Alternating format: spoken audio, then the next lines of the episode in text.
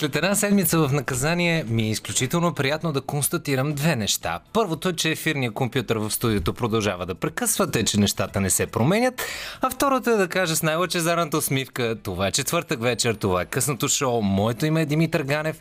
Добре сте ми дошли на гости тази вечер и най-важното е, че този час ще бъде посветен на един коментари на това, което ни се случва. И помнете едно, всички имаме 99 проблема, но само Джей Зи може да каже кой е останалия. Радио София. Късното шоу с Димитър Ганев.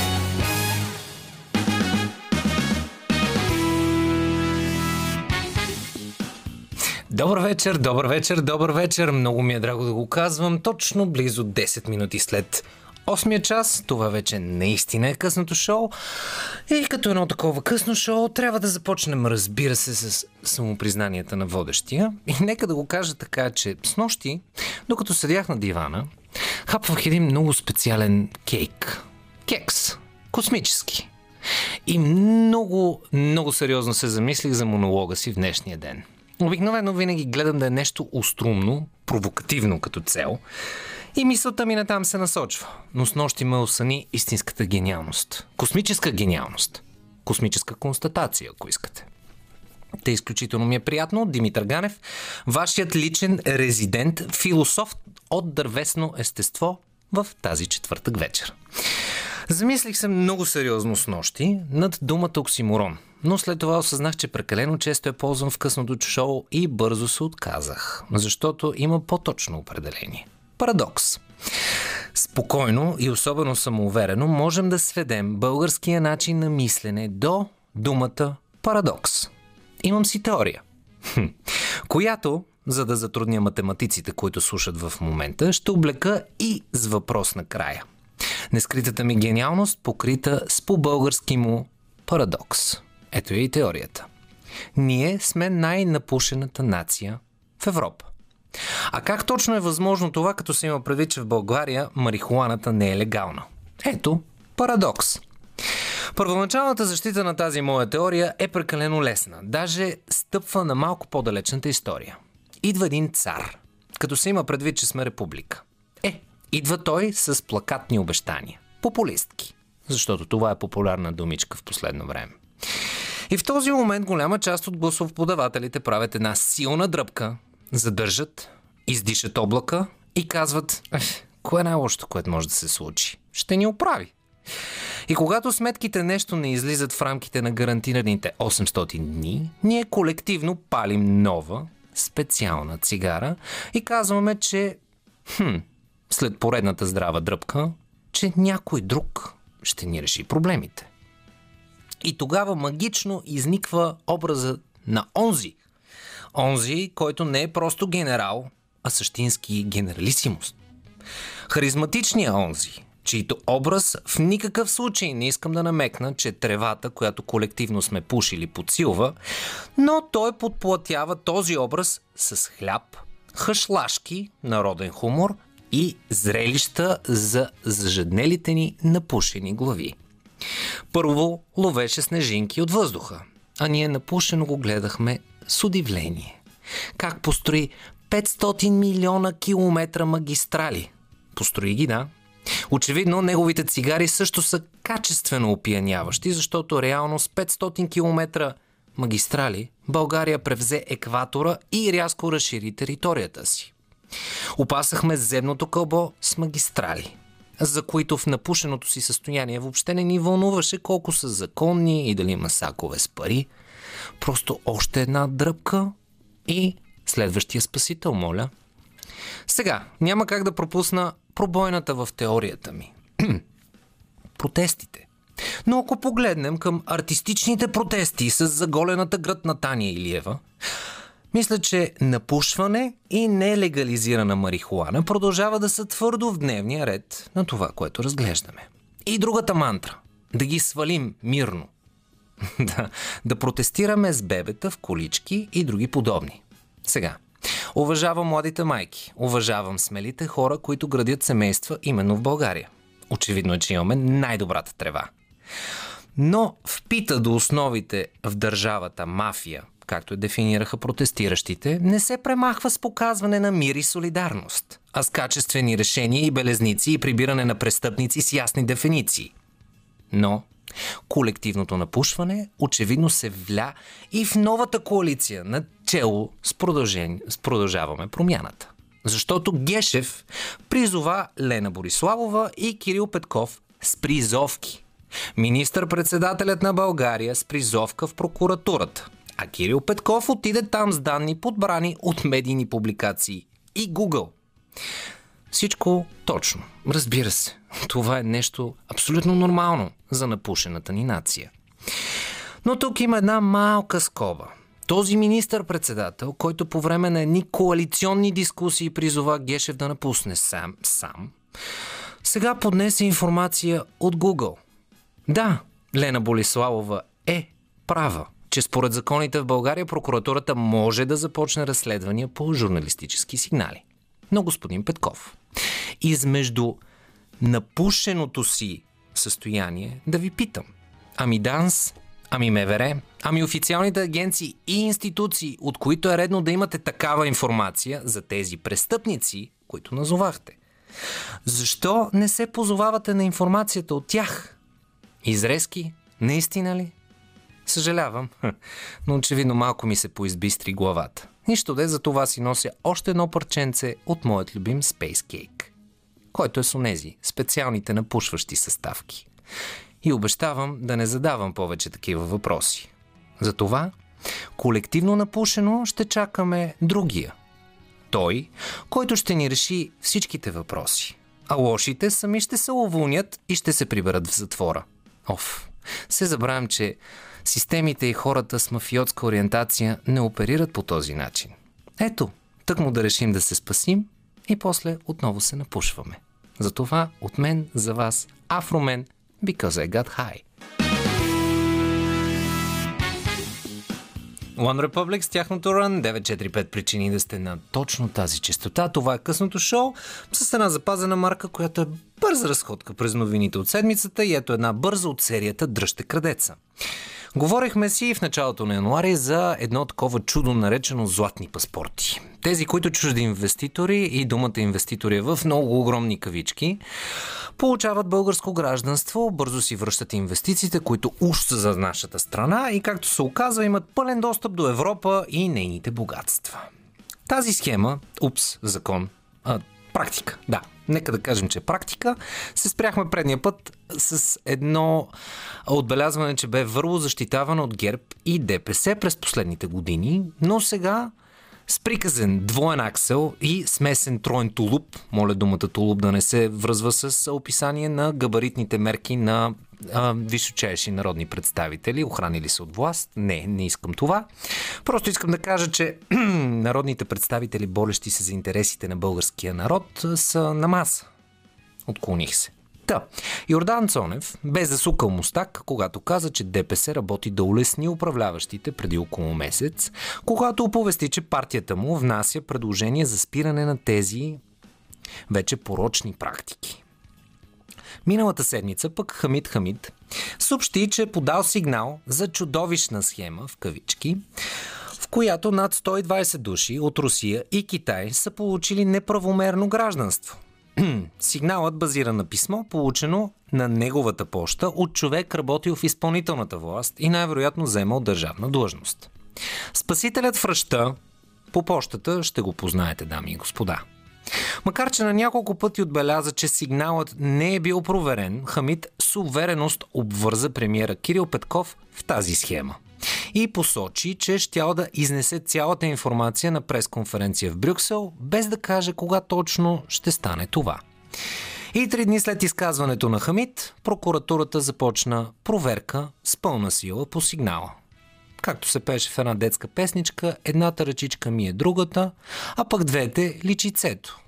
И най-странното в цялата ситуация, е, че наистина детските песнички описват държавната ни ситуация. Защото зайченцето, което май хич не е толкова бяло, здраво се е вкопало. А дали с прокуратурата комбинативно е играло, това за хубаво разследване се е отепало. Да видим ще светне ли правилно нашата светулка, че май на всички доста ни омръзна да ни свирят като гадулка. И една новина, прокуратурата работи, ама с странни обороти. Нещо чувано и невиждано, както акцентирах и в началния монолог, прокуратурата изпрати призовки на премиера Кирил Петков и началника на кабинета му Лена Бориславова. Те трябваше да се явят на разпит по повод срещата между Петков и Гешев от миналата седмица, когато министър-председателят е назовал имена всеобщо известни, които са замесени в економически и престъпни действия, според него, и до този момент не са разследвани от прокуратурата. Аз нямам спомен в моите скромни 35, особено последните 12 до 15 години, такова нещо да се е случвало. Особено с един скорошен премьер. Оф, името ми бяга в момента. Нека да го кажем онзи с харизмата. Но обратно към актуалния премьер – който каза, че приема действията на прокуратурата като пиар, а не като натиск. Съжалявам, че прокуратурата има нужда изпълнителната власт по този начин да носи допълнителна информация. Сигурен съм, че прокуратурата разполага с нея и това е част от нейните задължения, допълни още Петков. Доцент доктор Христо Христев сумира цялата история най-добре пред колегите от Свободна Европа. Странно е да се изпрати призовка на министър-председател и началника на неговия кабинет, за да дойдат и да дадат един списък от 20-тината най-големи имената на най-големите престъпници, които са в основата на корупцията в България. Ако трябва да бъда честен, това звучи леко като сюжет на ефтин криминален филм. Иначе казано, дами и господа управляващи, моля ви, по мое скромно мнение, легализирайте марихуаната, поне да сме наясно защо горе-долу целият държавен апарат е перманентно напушен. Като за финал, една кратка история от съда. Дело, което е в разгара си.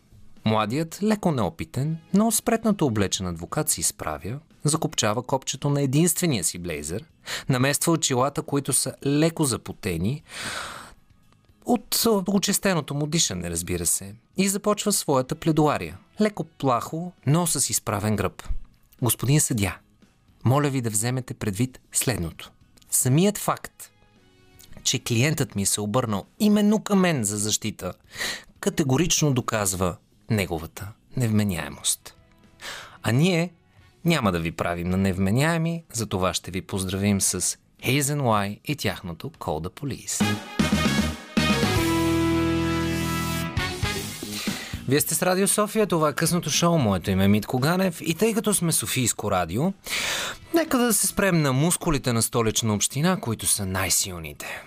Игра за надмощия между столичен кмет и столичния общински съвет се развихри още в началото на тази година. Дава малко повече информация. Кметът на Лозенец, Константин Павлов от Демократична България от година насам предлага как да съживи пазарчето пред Рум Черни връх. В неговото предложение Идеята е пазара да се подпомогне с обособяване на зона за тематични пазари. Коледни, фермерски, хоби пазари и други такива. Но се оказва, че председателят на столичния общински съвет Георги Георгиев, който е от ГЕРБ, просто за пояснение, обаче разпространява в началото на януари заблуждаваща информация, че на мястото се готви открита сцена. И това предизвиква острото недоволство на търговците. В невярната информация председателят на СОС също твърди. Аз проверих нещата. Кметът на района е направил предложение до главния архитект на София огромната част от пазара да стане открита сцена, което означава, че при толкова много обекти пазарът ще престане да съществува. Колегите от Вестник Дневник са попитали Георгиев за тези, да кажем, разминавания и неговите отговори са следните. В предложението схема пише сцена на открито. Нали така беше? Не мога да кажа точно. След което той проверява документите и реагира. А, зона за събитие пише. Но в зоната за събитие може да се постави и сцена, нали? Край на цитата. И така Общинския съвет бързо гласува пазара да премине от района под управление на Пазари Запад ЕАД, както Георгиев преди това е обещал на продавачите. За три дни, от 24 първи до 27 първи, с гласовете на общинските съветници от ГЕРБ, ВМРО и БСП, всичко е прието. Иначе казано, СОС работи бързо. А за истински решения, без явни интереси, помнете, че дори да изпишете СОС, пак няма да помогне. а на линията за оплаквания в СОС разбираме, че просто ни отвежда към арменския поп. Скачаме в една международна новина шофьори срещу ваксини. Малко световни новини, разбира се. Вече почти втора седмица продължава протеста на шофьори на камиони срещу ваксините и ограниченията, свързани с COVID-19 в Отава. Протестите вече се разширяват и са блокирали две ключови гранични пункта с САЩ. В столицата на Канада продължава извънредното положение заради засиленото присъствие на протестиращи в града. До момента има около 20 ареста и са образувани около 80 разследвания, свързани с протеста. Полицията все още не си, под... не си позволява да предприеме действия за насилствено вдигане на блокадите, защото около четвърт от участниците и участващите превозни средства в така наречения конвой на свободата са такива, в които има деца. И евентуална акция на униформените ги излага на риск. И всичко заради задължителните вакцинации, които бяха наложени на трансграничните шофьори на камиони. Джастин Трудо малко след всичко случващо се разкри брилянтния си политически ход. Провокира антиваксерите, събери ги в столицата, дай им шанс да протестират и да блокират града, изнеси се от столицата, излез пред света и кажи, че страната вече официално е без вирус, защото всички антиваксери са се самоизолирали. Гениално. Разбрахме, че от Възраждане са спрели следващия си протест, защото можело Петков да им вратне същия номер и да ги самоизолира в парламента. И като за финал на този кратък обзор, завършваме с една новина, която разбрахме наскоро за обаждане от президента Путин към Украина, в което просто е помолил Украина най-накрая да си приберат границата, защото пречело на руските войници около нея. А ние продължаваме с нещо много специално, много мое любимо Imagine Dragons, тяхното enemy. Чувствайте се поздравени!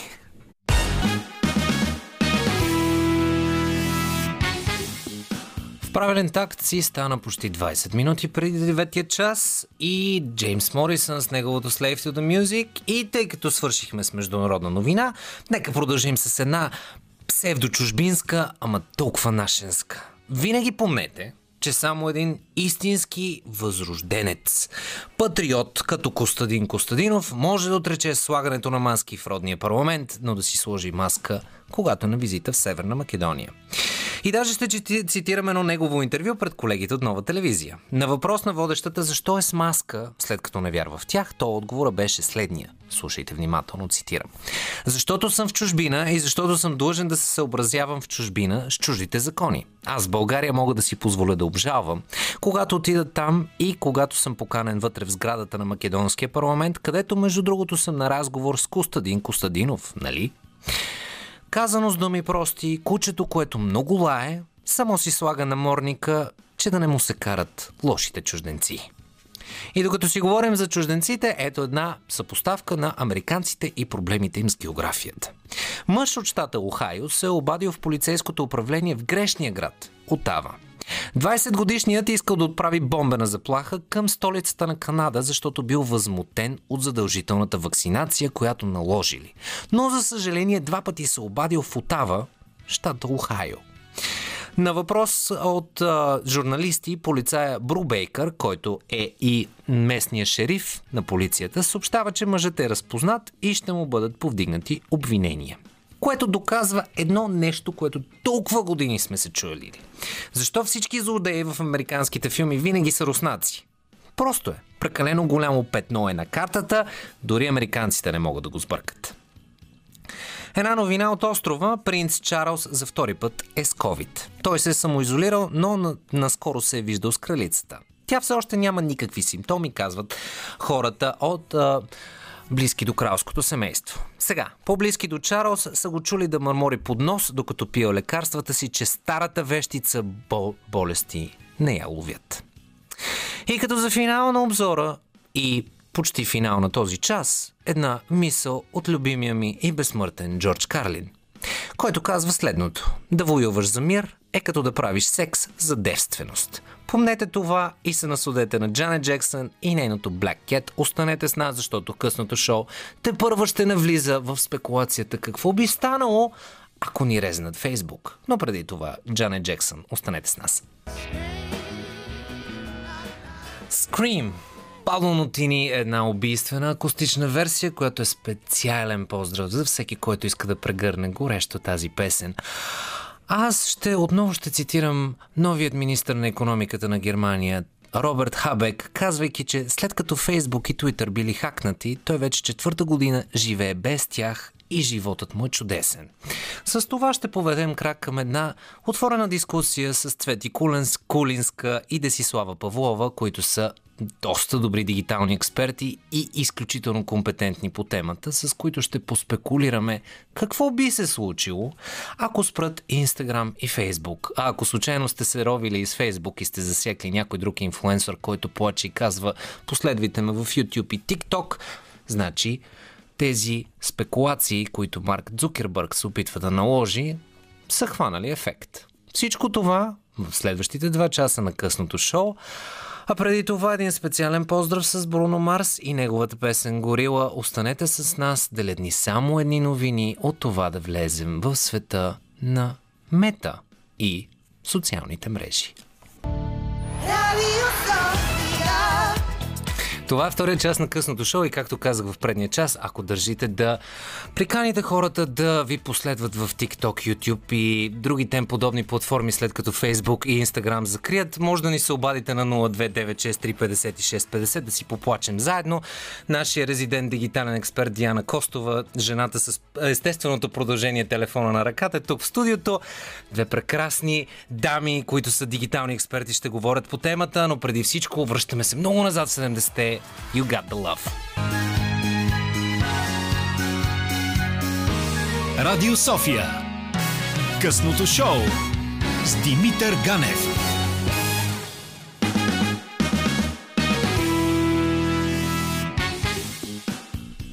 А този Димитър Ганев е в компанията на три приказни дами, но преди да ги представя една по една, искам да споделя повода за нашето събиране в студио 3 на Националното радио.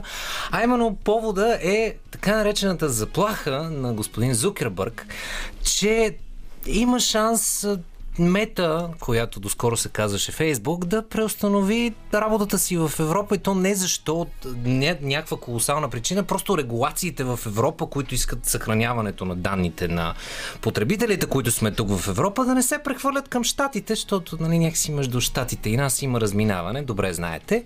Та в общини играем си на игрички с Европейската комисия. Европейската комисия, отново ще цитирам и министра на економиката в Германия, който каза, че след като му бил хакнат Фейсбук и Твитъра Четвърта година живее без тях, се чувства прекрасно. Та в общини това беше пък реакцията на Европейската комисия, която каза не се подаваме лесно на изнудване, но сега вече да представя официално моите мили гостенки.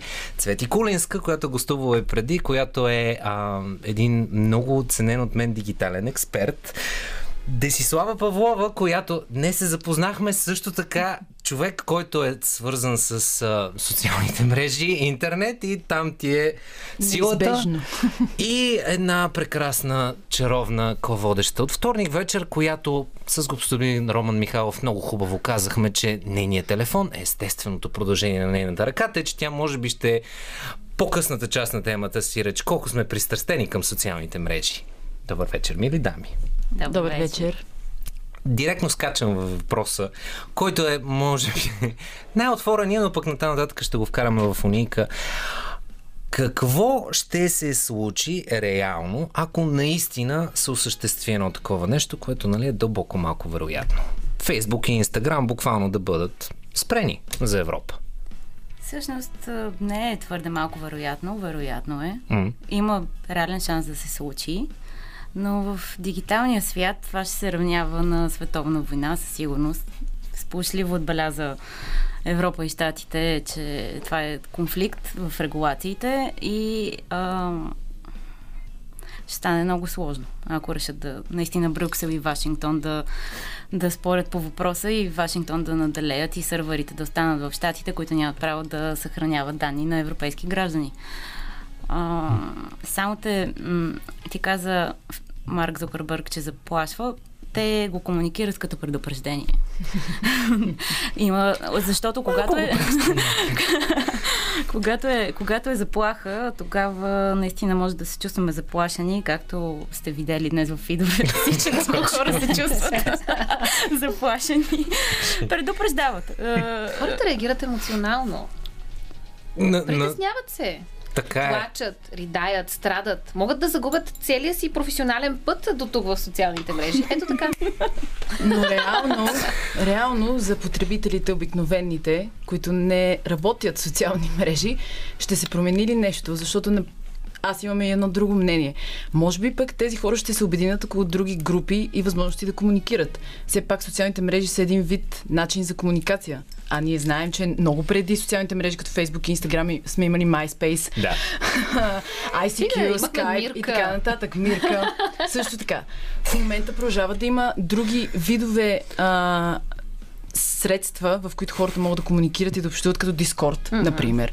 Така че, може би, ако Facebook и Instagram спрат да функционират за потребителя, който ги потребява чисто за да споделя мнение, да черпи друго мнение, най-вероятно ще се отворят други платформи и други полета, в които той да борави и да може да изразява това свое мнение. Тоест ще се изнесат Twitter. ще да кажа, Twitter и TikTok ето сега просто ще бъдат преналяти.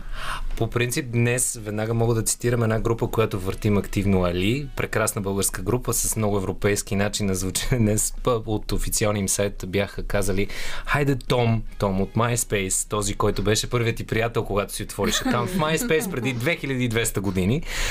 А, бяха го призовали, хайде Том, сега е твоя момент да блесне. Не, между другото, по-скоро въпросът е, сега е ясно, че ще влезем и в чисто психологическия фактор, защото вие като хора, които се занимавате с, с това, естествено разбирате и психологията на това как един човек потреблява тези социални медии и мрежи. Въпросът е чисто бизнес ориентиран, особено в България, защото с теб, Цвети, сме си говорили, че Фейсбук е, може би, много засилена тук, но в по-скоро европейски, западноевропейски и особено в, на американския пазар вече не е толкова голям гигант като последователи, като социално присъствие. Но особено тук в България колко драстично ще се отрази на хора, които буквално ползват маркетплейса и начина да рекламират във Фейсбук като основен приход и водещ към сайтове и към продажби? Как би се отразило на брандовете? Склонни ли са да сменят? Могат ли да сменят? А, прогнозите са, че много от бизнесите ще крашнат веднага, ако нямат добре подплатена стратегия, т.е. да имат да не разчитат за основен маркетплейс, Instagram и Facebook, а да имат добре оптимизирани сайтове, e-commerce, shops и други канали на комуникация, освен социалните мрежи. Тези, които лежат само на тях, на практика рискуват твърде много. Не мога да съм по-съгласна. Аз само ще страдам, ако това стане. Защо ме гледаш така въпросително? Защо, защото ми е интересно. Ти си един от тези активни потребители на социалните мрежи. Така, и освен това, знаеш много добре, че Фейсбук е мястото, в което аз се чувствам най-комфортно. И това е мястото, което ползвам както за личната си комуникация, личния си профил, така и за развитие на професионалния такъв в случая този на Радио София. И м- би било много тъжно целият труд, който съм вложила там, изведнъж пак да кажа така, да изчезне.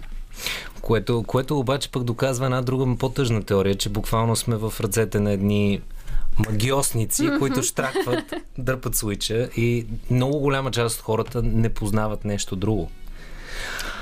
Но всъщност не можем ли да пренесем тези знания, които сме натрупали от тази социална мрежа в нова такава. Защото а можем ли? На, можем да се адаптираме, да използваме част от нещата, които вече знаем. Например, точно тези наблюдения над потребителите, за които ти спомена. Тях можем да използваме, но а, адаптирай, адаптирайки ги спрямо от туловете, които новите социални мрежи ще ни предоставят. Като, например, TikTok. Да, ние там имаме едно видеосъдържание, което не е толкова а, шумно във Фейсбук, но може би можем да използваме научното чисто като потребители, как те реагират със съдържанието, какво е интересното за тях. Въпреки, че то това е целият бизнес модел на Зукербърг и на Мета.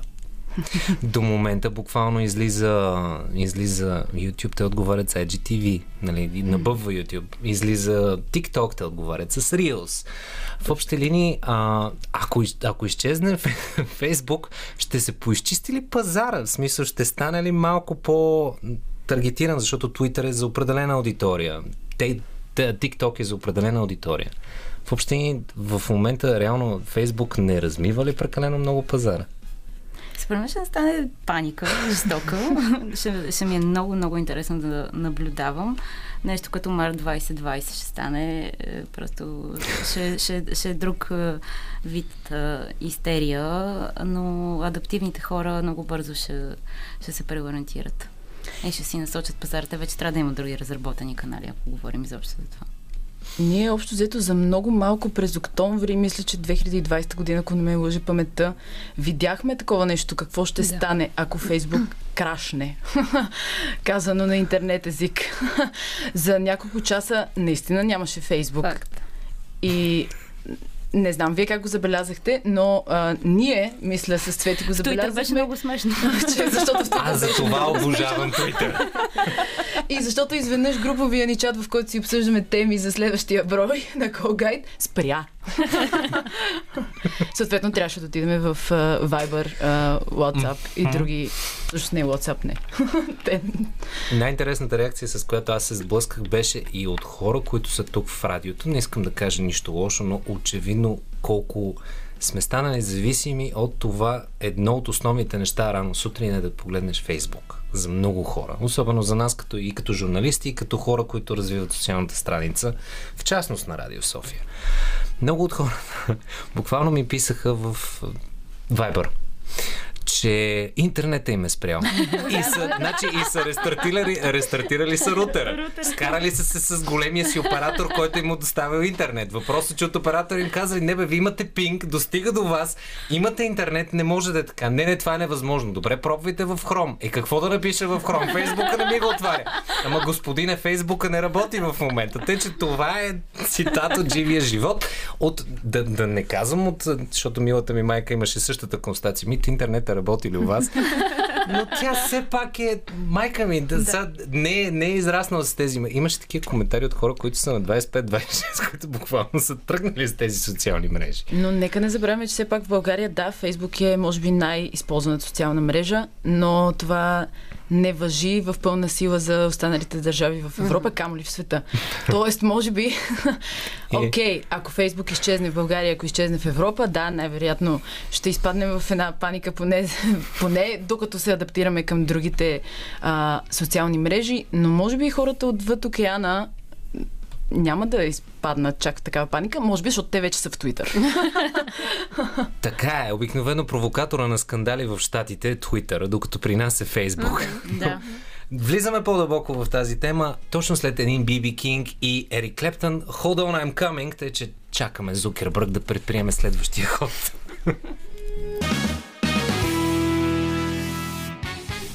Годината е 2000-та, нямаше социални мрежи, песента е Hold On I'm Coming, BB King, Ерик Клептън е уникален кавър на оригинала на Самен Дейв от преди много преди да измислят интернета даже. Да, връщаме се обратно към, към метавърса. Не, шаквам се, там още не сме влезли, но може да го закачим и него. А въпросът ми е следния. Тъй като Facebook и Instagram, хайде, в България наистина са много наложени и изключително използвани. Другите социални мрежи, аз затова съм привилегирован елитар с моят Twitter. А, и, и си харесвам спокойствието там, елитарното общество, но толкова ли са достъпни, за това ли всеки вскача към тях и за това ли горе-долу голяма част от бизнесите, да не кажа всичките в България, са позиционирани предимно и само във Фейсбук? Или вече, вече има и диверсификация да вкараме чуждиците в а, пазара и в а, брандовете и това къде се позиционират тук в България, в частност. Пък за Европа ще си поговорим след малко. Страшното е, че в много корпоративни звена, които отговарят за брандове, които всички ние познаваме, са назначени хора, които би следвало да развиват дигиталната идентичност на бранда, но самите те са на ниво тук във Фейсбук да пуснем един пост.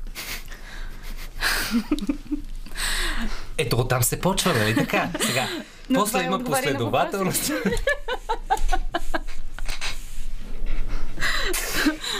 Значи иска, искаш да кажеш, че има по-комплексна работа, която се трябва да бъде вкарана в това да изградим един бранд във Фейсбук.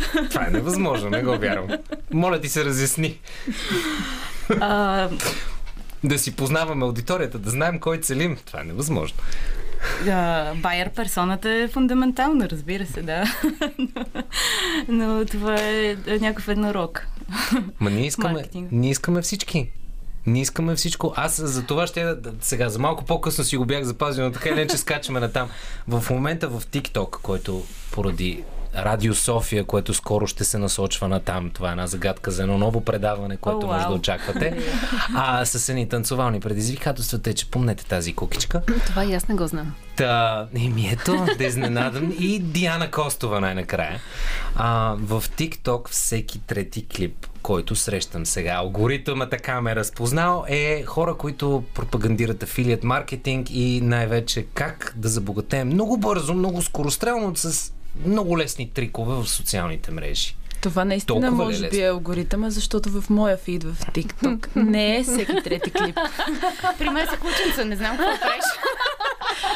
Защото и да обикновено игнорвам котенцата и за това. Виж обаче колко добре работи явно алгоритъма на TikTok. А Да, може би във Фейсбук трябва да положим повече усилия ние като, а, как да го нарека, маркетолози или хора, които под, поддържат страниците. М. Може би там ни е по-трудно да стигнем до точните хора, защото нямаме този алгоритъм на TikTok. Което до някъде, може би отговаря на предишния ти въпрос така, не, не е толкова лесно, за да е всеки там. Изглежда лесно отстрани, но за да постигнеш реални резултати, за да достигнеш наистина до хората, които ти трябват, не само да достигнеш до тях, а да ги предизвикаш те да извършат някакво действие, без Да значение дали е- интеракнат. да интеракнат, дали да ти харесат поста или да купят нещо от твоя онлайн магазин, това вече изисква един по-задълбочен анализ и а, следене на твоята лична страница и на поведението на хората в нея. Добре, в същото време обаче всички останали а, платформи дават ли толкова богати възможности за интерактване от страна на потребители и на купувачи? Хубавото има е, че те всъщност упростяват нещата, защото Фейсбук, това си говорихме по пътя с Деси, стана твърде комплексен. До степен, в която ако преди 3-4 години можеше да стигнеш до 30 000 души за 7 долара, в момента струва 50-60. А, отделно от това, макар да можеш да ги прецизираш, а, да ги таргетираш доста прецизно, ам, не е гаранция за абсолютно нищо. Докато другите а, платформи с много по-смарт алгоритми, с много по-малко присъствие, с а, много по-малко платена реклама, където е много по-лесно да ричнеш който и да е. Във Фейсбук стана най-сложно и най-скъпо. И ви давам нагледен пример евентуално за, за слушателите. А, трябваше за мой клиент, Мол, да пусне обява за работа. Търсят си маркетинг специалист. Пускаме, а, пускам обявата и а, Фейсбук веднага я реджекна, че е против а, тяхната а, ди, Политика. а, политика за дискриминация, точно така, защото съдържаше думата млад. Нямах възможност да спонсорирам поста. Те ограничиха рича, падна, а, падна рейта на много отрицателно ниво. Всички метрики на страницата се сринаха и го наблюдах това за 24 часа. С да си се опитахме да спонсорираме обявата, редактирахме я, махнахме всички прилагателни, които смятаме, че може да са против тази политика за дискриминация и въпреки това Фейсбук продължава да я реджектва. Аз имам много лаишки въпрос, но Фейсбук разчита български. О, да. Ти имаш автоматичен транслейт на всичко. Има, има някой някъде там, който е стигнал до това да се разчита. Ти ако си Интересно. разцъкаш настройките, ако някой в твоя фейсбук пише на иврит, ти пак ще го виждаш на български. Да, да, не, аз знам, Да. че има транслейт. Въпросът е, че да Те, ревю, те правят ревю на, на всеки един пост в рамките на много малки части от секундата. Абсолютно. И се е случвало доста често през годините, особено в последните, да а, баннат някой профил, някой човек да няма достъп до профила си за определено време, точно заради такива политики.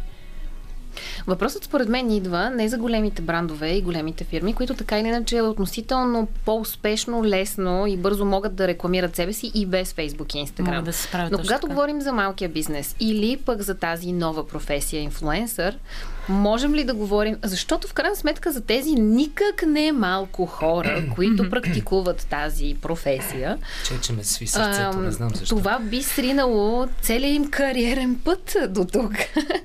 Ако Инстаграм и Фейсбук зачезнат. В същото време другите платформи, според мен, не дават тези възможности, които дават Инстаграм и Фейсбук.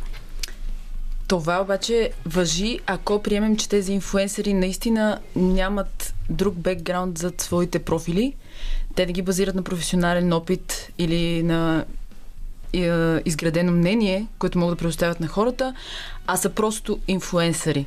Ако... Да работят нещо друго. Да. И да, да имат компетенция друго. в нещо друго. Ако те имат Тоест компетенция има в много хора, които е могат да започнат да се притесняват. Да. Абсолютно. Абсолютно. Извинявайте, лично мнение изразих. Усмивката ми става все по-широка, между другото, не знам защо. На всички нас. Еми, значи идеалният момент да, да, да съчетаем а, говоренето за инфлуенсъри с Gold Digger на Kanye West и Джейми Фокс.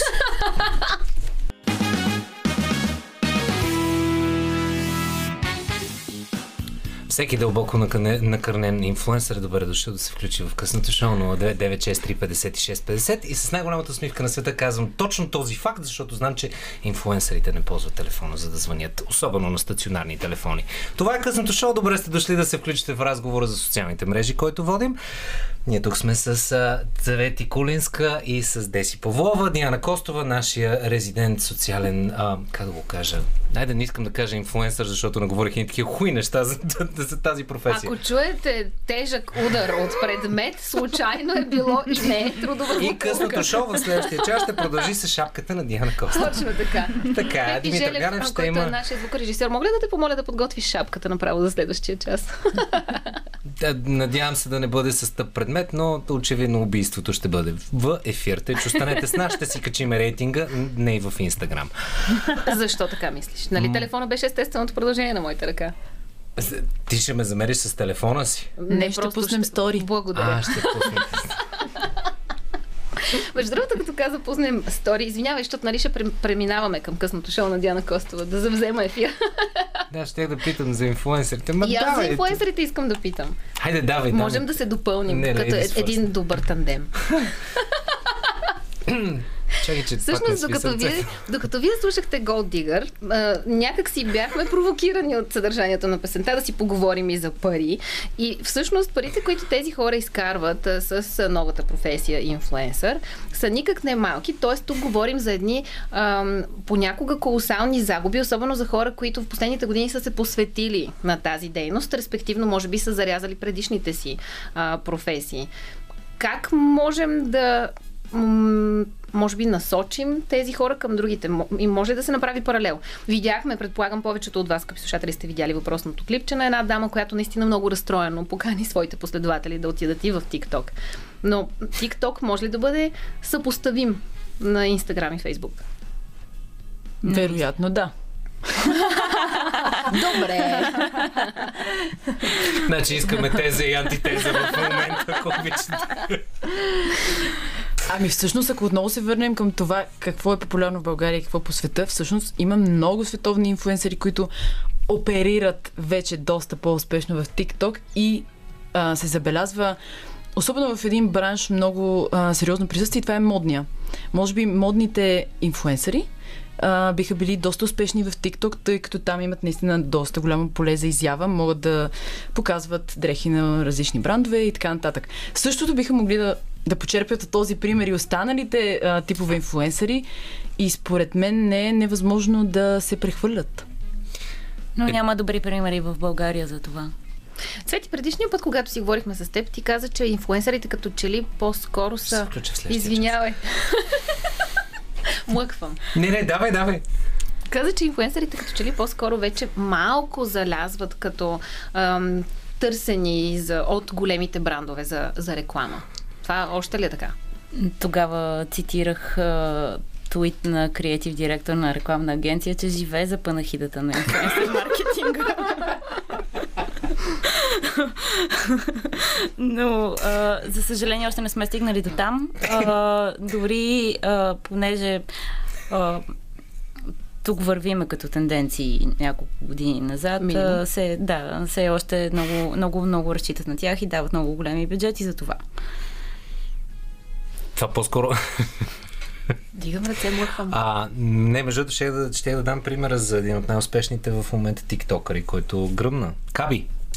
Този mm, симпатичен да. чернокош младеж, който единственото нещо, което прави е да показва абсурдите mm-hmm, на той в момента е в, а, с Неймар, с Лео Меси, печели милиони. Единственото нещо, което не много ме изкефи, и тук признавам, че наистина му симпатизирам от тази гледна точка. Каза, единственото нещо, което си купих най-скъпо, беше поредния нов смартфон, за да мога да заснемам по-хубави клипчета. Сега, дали е така или не е така, факт е, че в момента е в реклама на много голяма модна агенция. Тъй, че очевидно ето в TikTok в световен мащаб има тази опция. Именно. Хубавото на TikTok може би е, че през хумор и по-закачливи теми, а, не толкова директно продуктово позициониране, реално инфуенсърите и през тях брандовете могат да комуникират своето съдържание. Което според мен е окей от потребителска гледна точка. По-добре, ако ще те залива реклама, поне да, поне да бъде разтоварващо, да бъде по готин начин и да не се чувстваш притиснат от тази реклама, което може би понякога се случва във Фейсбук и, Инстаграм с прекалено директните съобщения. Нещо, което може би ще остане като кука за следващия час, тъй като естествено часовник работи срещу нас, новините по БНР са новините по БНР mm.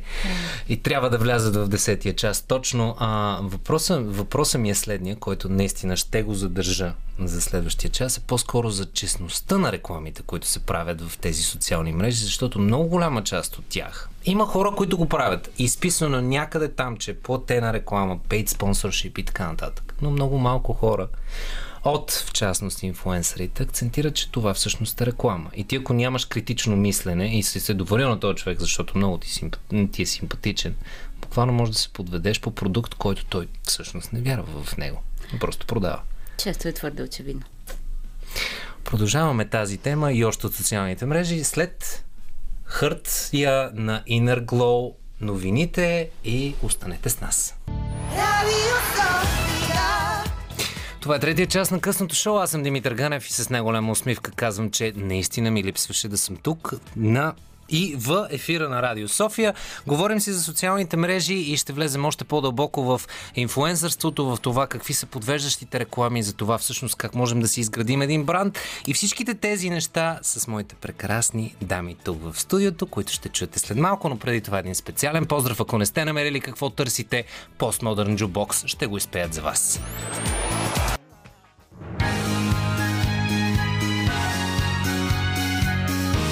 Радио София. Късното шоу с Димитър Ганев.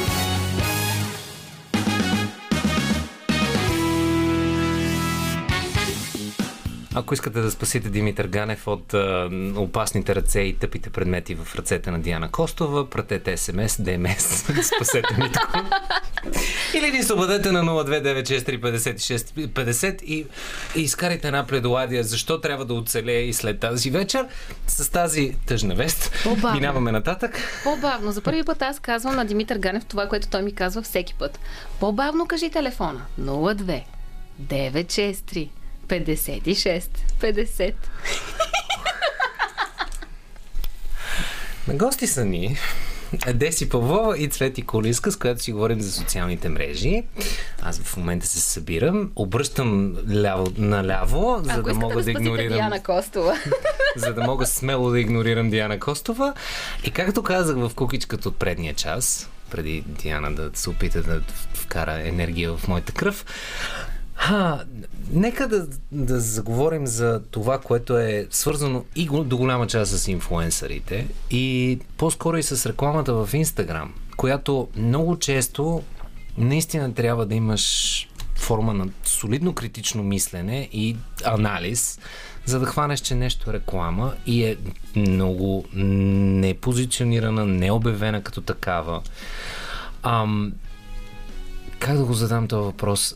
Колко често ви прави впечатление, че това го има и всъщност има ли някаква опция, дори в световен мащаб, това да бъде вкарано в някаква форма на регулация? Регулация не е, защото идеята на социалните мрежи е реално колкото се може повече хора да са вътре и да интерактват с другите mm. хора. А, но а, относно инфуенсърите, а, първоначално не можах да се съглася напълно с теб, че е форма на солидно критично мислене да разпознаеш рекламно съдържание, когато е поднесено малко по-нейтив от инфуенсър. най-малкото, защото гледам с професионално око и ми много малко време ми отнема, за да преценя един пост на какво е посветен и за какво е създаден. А, и когато наблюдавам аудиторията, защото и това правя, когато си гледам сторитата в Инстаграм, не мога да го... Много рядко го правя за забавление. По-скоро виждам хората какво... Наблюдавам хората какво правят. И все още се изумявам, а, че тези вече изтъркани методи, като шерни това и тъгни онзи и този, mm-hmm. все още а, работят. Е така нареченото, това, това беше първото нещо, което са ми казвали някога, ако съм искал въобще да вляза в YouTube, е Call to Action. Точно така.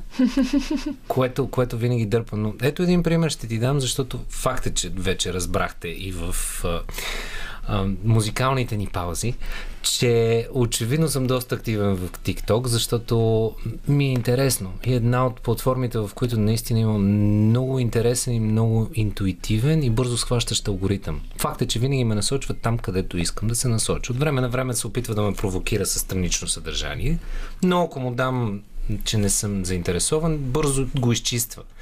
Но ето, примерно, точно такъв тип реклама един от а, симпатиагите, които следвам, който прави много готино съдържание, в което обикновено се шегува за как се случват нещата, когато едно семейство е от три деца, как, каква е, какво е отношението на майката към най-малкия, към средния, към най-големия, което аз мога да се свържа много бързо, защото сестра ми имаме доста голяма разлика, има разлика в отношението и през годините. И в един момент това му е цялото съдържание. И в някакъв определен момент имаше една VPN платформа, която познавам просто защото съм се ровил в YouTube и ти скачат реклами.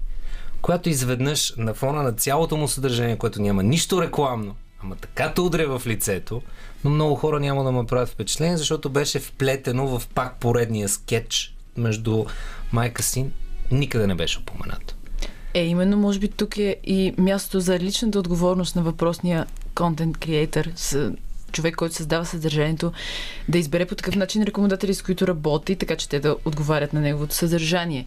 Или беше Следващия вариант. Толкова очевадно, ама не в скетча. Следващия вариант да измисли начин, по който да го преплете в своето съдържание.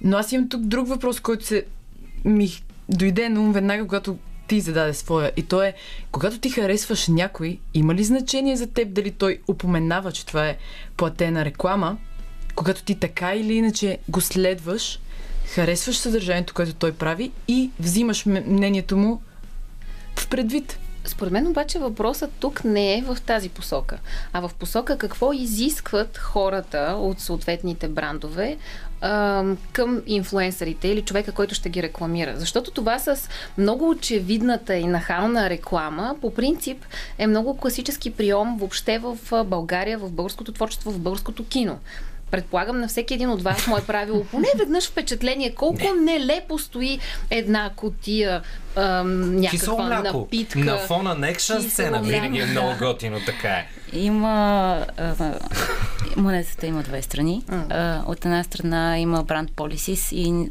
хората, които възлагат рекламата на инфлуенсърите, са задължени, ако бранда не е локализиран само в България, те обикновено имат централа някъде в Европа, която им е дала един списък с неща, които те са длъжни. Mm-hmm да правят, който евентуално не е апдейтван от поне 10 години. Съответно, едно от изискванията на бранда е да му се вижда логото. Задължително да присъства на основния кадър. Ако пост е карусел от три кадъра, е препоръчително бранда да е на втория или на третия кадър, но те изискват да бъде на първия. Освен това да има бранд меншен, освен това нали, да по всякакъв начин да се натрапва, което вече е излишно, защото а, потребителите стават все по-сензитивни, интуитивни и не са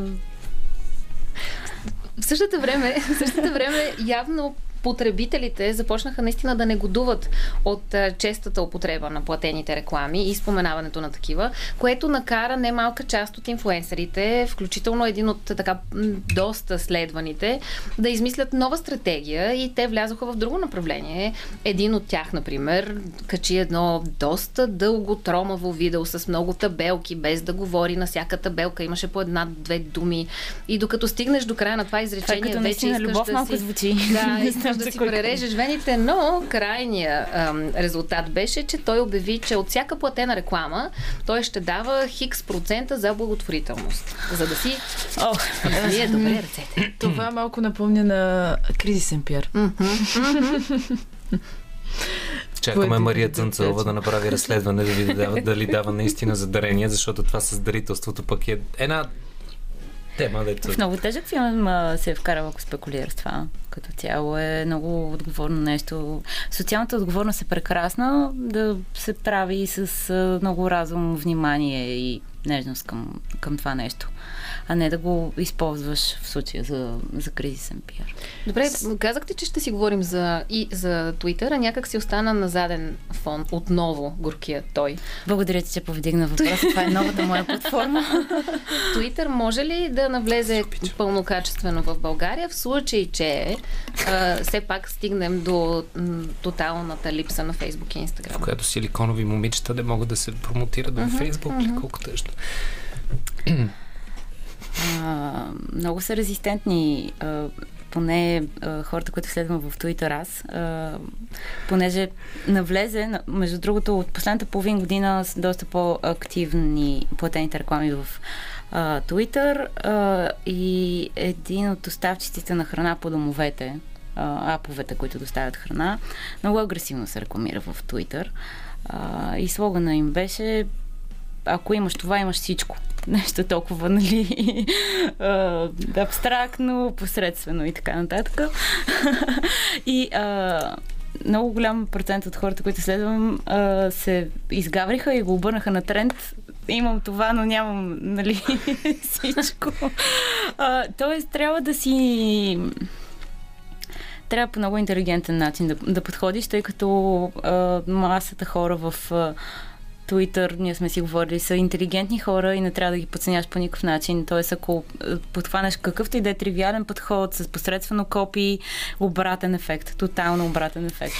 Изобщо, може би е важно да споменем, че брандовете не трябва да подценяват аудиторията, без значение в коя социална мрежа са решили да се промотират, тъй като наистина стават все по-сензитивни потребителите и те доста добре усещат какво искат да им кажат и какво да им а, подадат уж примамливо и под а, маската на някакви нейтив съобщения. На фона на, на фона на това, че излязоха едни чудни, меко казано гаври, с едни изключително глупаво брандирани билбордове и те много хубаво тръгнаха и социалните мрежи. Можем да си поговорим за това как се брандира един как се промотира, как се рекламира, какъв е слогана на един бранд, но това след малко, защото преди това можем да се отдадем на великия Гетсби с Лео, да чуем Фърги с нейното A Little Party Never Killed Nobody. No.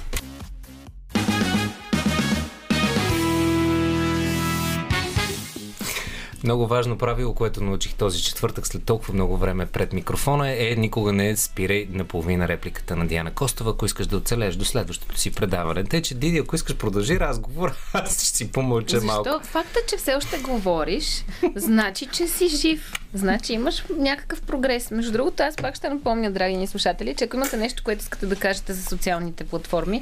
А, Или да спасите и... водещия тази вечер. Или водеща, да. 02963 56 Аз абсолютно не съм те заплашвал с тъпи предмети в края на предходния час. Това Камо дойде от твоя страна. Да. Е, виж колко съм смела. Мгм. Да обърнем внимание на гостенките. Абсолютно, моля Защото се. ето тази, ам, тази провокация също би могла да бъде една никак не лоша стратегия за привличане на повече внимание. Стъпвайки на рекламните слогани, които акцентирахме точно преди песента на Фърги. А, и тук е, тук е хубавото пояснение, което Диди, Диди даде. Колко е важно, наистина, копито в социалните мрежи. И колко е важно да знаем, че копито не може да е универсално в различните социални мрежи. Е, именно то това е най-важното да разберем колко е важно да не е едно и също копито в различните социални мрежи, които ползваме. Тоест, едно копи може да си мислим, че е много добро, но то е много добро в Facebook и не непременно също толкова добро в Instagram, камо ли в TikTok. Или Искаш да Twitter. кажеш, че всичките тези емоджита, които съм сложил във Фейсбук, няма да имат същия ефект в Инстаграм. Точно това искам да кажа, да. И нещо друго, което си говорихме, е как еволюира или не знам дали това е правилната дума, копито от Twitter до TikTok и как се употребява, защото според мен това, което наблюдаваме е все по-малко търсене на тексти, все повече търсене на бързо и често сменящо се визуално съдържание, в случая в TikTok, видео такова. Да, те консумират, трябва да си по-кратък и по-съдържателен. Общо взето, ме ме заболя от, заболя ме сърцето от въпроса на, на Митко, так му имам казва с копирайтерите. Общо взето е изкуство в едно изречение да си много съществен и да кажеш адски много неща с възможно най-малко думи. Да не си изпаднал в а, кацата с прилагателните. Защото разбрахме, че социалните медии, особено Фейсбук, за мое очудване, четат български. А, копията в TikTok няма. То, е- в смисъл има, но са, те залагат там, там, там е мисъл. А, трябва да има един а, вау момент, който да те държи в напрежение преди да се случи нещо. Това те, ти задържа вниманието. Алгоритъмът работи колкото по-дълго си си вниманието и така нататък. Но това не, е- не е непременно копи. В Twitter си ограничен от символи, там е остроумие и изцяло интелект, защото ти нямаш никакво визуално представяне, през което можеш да а, по някакъв начин да покажеш каквото и да е, трябва да го кажеш единствено и само с думи, докато обратно Инстаграм е хипервизуален. Там залагаме само на красиви снимки, но копито, копито е за мен е по- почти всичко. 70% копи, 30% видео, ако мога да го обобщя. Днес видях най-забавното за мен меме. Естествено, в отиващия си Фейсбук, тъй че плачете с мен. А, което беше точно олицетворението на Инстаграм и това как се е променил. Беше една, едно меме, което е изключително познато в интернет с едното хлапе се дави, майката обаче обръща внимание на другото хлапе и просто беше даващото се хлапе е сторитата в Инстаграм, майката обръща внимание на риловете в Инстаграм, а отдолу имаше един скелет, който беше на дъното на океана, нали, изцяло друга картинка, който беше красиво направените снимки. Той, че мисля, че Инстаграм вече и то е в... Та, Костова, питайте. Аз, аз виж как тази... Виж как удобно се измъква, Ганев. Всъщност TikTok какво направи? TikTok направи това, че не е нужно вече да бъде толкова красиво, в смисъла на Instagram красиво, да бъде толкова подредено, а е по-важно да бъде а, да забавлява, да бъде ентертейнинг и да предизвиква емоция. Не непременно в добре позиционирани цветове, подреден фит и така нататък. Неща, които в Instagram са нещо като задължителни. Какви са очакванията за развитието на TikTok? Ще замести ли някоя от другите две платформи? Не мисля. Аз също не мисля, че би могъл да ги замести, но може да бъде альтернатива или още едно поле за развитие на, на хората, които потребяват Инстаграм и А ще Фейсбук. достигне ли до по-възрастна аудитория? Също не мисля. Прогнозите за мен са, че ако, а, защото както си говорихме малко по-рано, а, сценария, въпреки всичките шаги и то е, е интерпретацията на една много сериозна новина, която реално не е нова, защото конфликта с регулацията в Европа и Штатите просто преди няколко дни излезе писмо от вице-президента на Фейсбук, което е first time, нали? Той никога до сега не е писал писма за широката аудитория. А, и той разясни много добре нещата. Ние ще загубиме тонове пари, ако се отеглим от Европа. В същото време сме притиснати от а, закони, в разговори сме, нали, доста нали, политически беше написано. А... Възможно ли е това да е поредната стратегия? Много. Много е възможно да лавират, да казват, ама ние тук сега, тя Европа ни притиска, те в Брюксел казват това. Ние сме в Штатите, говорим за технологични гиганти, uh-huh. които разполагат много повече средства от, от, от държавата ни, от много от съседните ни държави. Брутният вътрешен продукт на Белгия със сигурност до няколко пъти. Те са, те са технологични гиганти и то даже не говорим само за Фейсбук, говорим за, за Microsoft, за, нали, Google, Apple се те са властта. Е, Microsoft все пак И всичките са в Штатите. Гейминг компания за 69 милиарда долара, защото... Джобни. Абсолютно, така извадиха и ги преместиха в, в джоба на Activision. Едното нещо обаче, което мен лично много ме, много ме притеснява и много малко се акцентира и това наистина трябва да почетеш малко повече, е, че TikTok е една много навлизаща в всякакъв спектър на личните данни. Платформа, която въобще не ги цени и тотално ги погазва. Ако Фейсбук се опитаха да го регулират, особено след скандала с ам, изтичането на гласоподаватели около Тръмп, цялата история сега в момента е едно от CEO-тата, които напуска, за да стане а, основен човек в щаба на Тръмп за следващото му такова, е, че Америка много мътна и кървава. Но защо много рядко се чува колко всъщност на английски интрусив, на български наистина е неща дяща личните данни на хората TikTok и защо не се споменава? Заради това. В Китай. Може би им трябва още време за един скандал, за да започнат да го споменават. Ето ти, ето ти една регулация, която няма как да бъде наложена, защото ако Европа може да скача като малко кученце на големото куче щатите, то Точно никой така. не може да скочи на Китай. Именно. ти го каза. Защото, както казваше баща ми, ако един милиард китайци тръгнат с джобни нощчета, пак ще изнесат половината свят. Добре, можем ли да дадем някакви съвети за правилна стратегия за употреба на съответните социални платформи в 22 година. Тоест, тази година какво кое е добре да разгледаме, да се запознаем с него? Трябва ли наистина да се насочим към TikTok или все още можем да си опознаваме и развиваме Facebook и Instagram? Имам няколко водещи, които искам да ги изправя на Dance Challenge. Скачам веднага.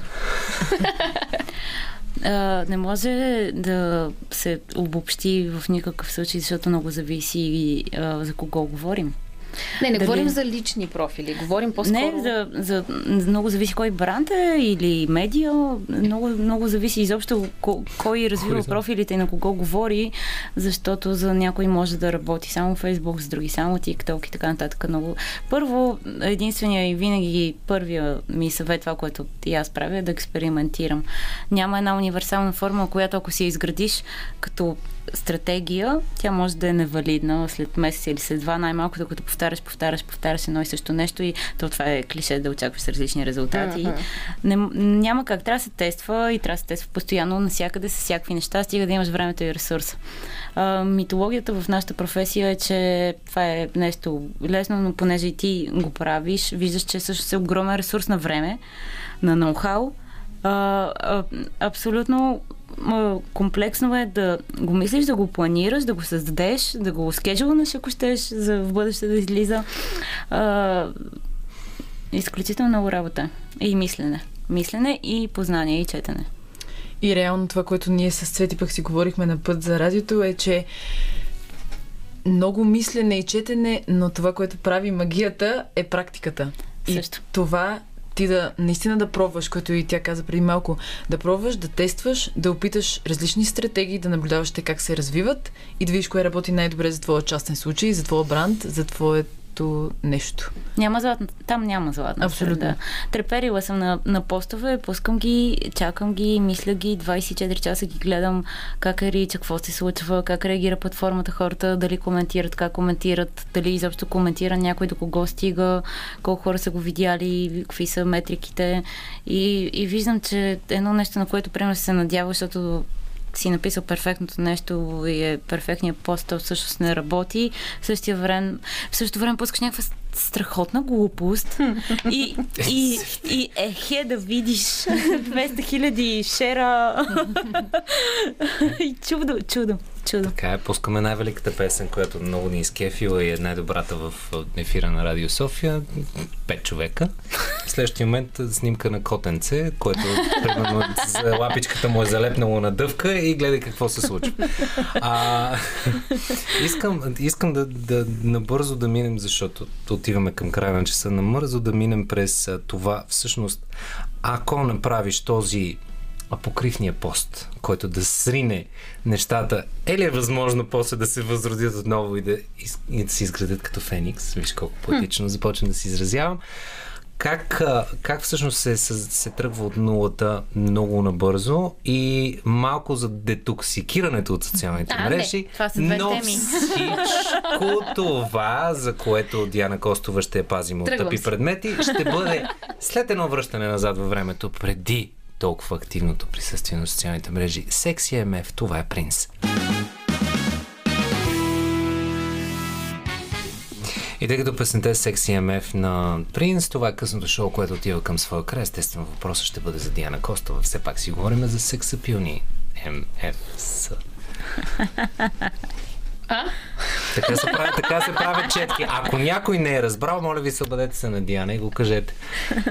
Че Сега единия водещ прави... телефон? Да, ама бавно, както го каза. 02 963 56 50. Благодаря ти. Моля ти се. Добре, момичета, ако трябва да ам, сложим някакви параметри за изграждането на ам, която идея от тези платформи за един бранд, за, е, за една малка фирма или дори за инфлуенсър, колко време реално отнема ако почнеш от нулата. Защото това беше и разговора, който проведохме, докато вие се наслаждавахте на горе споменатата песен. И, и, и дойде от това, че когато аз започвах да развивам фейсбук страница, не си давах сметка колко много време ще отнеме, докато тя започне да живее някакъв живот.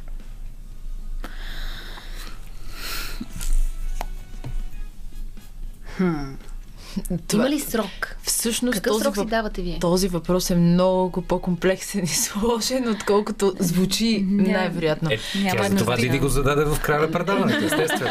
За да мога вече да се отпусна, да си мисля, че приключваме. Общото така става и с фейсбук страниците. Ти си мислиш, че е сега правя фейсбук страницата и това е финала на моята права. А, от тук нататък ще имам успешен бизнес, но то не е. То там Това е е началото, начало. там е старта. А, и а, ако имам един съвет, то е каквото и време да си предвидиш, да го сметнеш по три. Дали ще си сметнеш една седмица за развитие на твоят канал по три. Един месец пак по три. Една година пак по три.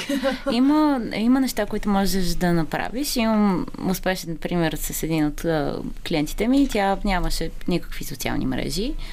А, написах и статия, която пуснахме в медиа, а, която статия получи, мисля, че само на първо четене, както се казва, в първите няколко дни, 12-15 хиляди души, която паралелно с пускането на статията създадох фейсбук страница, линкнахме фейсбук страницата в статията, съответно успяхме за един месец да й докараме едни фундаментални хиляда лайка, които за старт на страница е супер. А, че, често като си създадеш а, страница, почваш, каниш си приятелите, а, нали, събираш ни 200-300 лайка, колкото да не е без хич, и после а, почва едно мъчно трупане, Аха. освен ако нямаш нещо, което веднага да доведе много хора там, които като ти го адопнат от началото и после, разбира се, имаш план за следващите две седмици, в които да ги бомбардира с готино съдържание, така че те да съвсем, нали, да, да пак ще извинете, че се повтарям, да допнат бранда, ама то си е така, да, да се влюбят, да интерактуват с него и колкото повече го правят, после малко ти е опече напитката, защото каквото и да пуснеш след това, алгоритъмът работи така, че тези хора, които вече са го харесали и са лайкнали пет неща от тая страница, на тях им излиза най-отгоре в фида. Така че начин има да станат по-кратки нещата, но това е по-скоро а, един много а, приятен нали, а, казус от моята професия, но не се има... случва така в общия случай. В общия случай по-скоро е, е доста по-трудно. Добре, две ключови неща обаче каза. План и бомбардиране с готино съдържание. Mm-hmm. Колко е важен план и като казваме план, какво означава това? И като казваш бомбардиране, mm-hmm. къде е границата? Защото пък ако си прекалено... О, сигурно съм. А, като казвам план, имам предвид, че хаотичното публикуване на каквото ти падне не работи в нито един от случаите. Трябва да имаш контент стратегия за поне един месец напред, така наречения постинг план, в който да се планира съдържанието, да, да има баланс на съдържанието. Отваряш си, ако щеш най-базисното, един Google Drive с една таблица на съответния месец, съответната година. Това е доста лесно. А, и а, баланс на съдържанието означава в седмицата и преплита ми се с втория ти въпрос бомбардирането, да не е всеки ден, защото ако си нова страница някой е лайкнал, не иска всеки ден да чува и да вижда за тебе, но трябва да си много умерен, може би през ден, да пускаш а, балансирани постове в смисъла на това, ако какъвто и да е предмет на, на тази страница, той има различни линии на комуникация. Можеш в понеделник да пуснеш една тема да прокараш, в сряда друга, в петък друга и да ги оставиш да си починат уикенда. И във вторник пак да пуснеш нещо. Но това е след един много силен пост.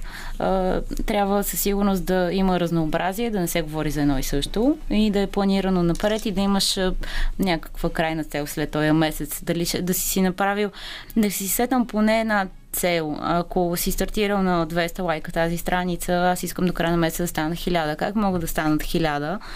Чрез това и това и това ще а, контактна този, който ще ме по някакъв начин ще ме тагне, ще рефърне към мен. А, ще пусна после много хубава снимка на сняг с кученце. Нали, неща.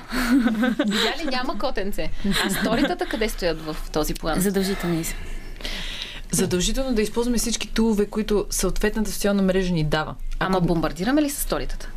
Как, м- както не. Цвети каза, има баланс на съдържанието, то абсолютно се отнася и до сторитата. Тоест, ние бомбандираме, но в а, правейки планиране. Ние си казваме колко сторита може максимум да понесе тази страница. Съответно, колкото по-малка е тя, толкова по-малко са историята, които може да понесе. И така а, така боравим с това съдържание. Използваме този тул на, на съответната социална мрежа, за да достигаме до своите потребители. Случва ми се да много хора и брандове да отследвам, заради това, че пускат повече от 5 сторита на ден много става досадно. Нарича се, сега го показвам с пръсти, една много тънка чертичка, като стане, като са, mm-hmm. като са 20-30. Mm-hmm.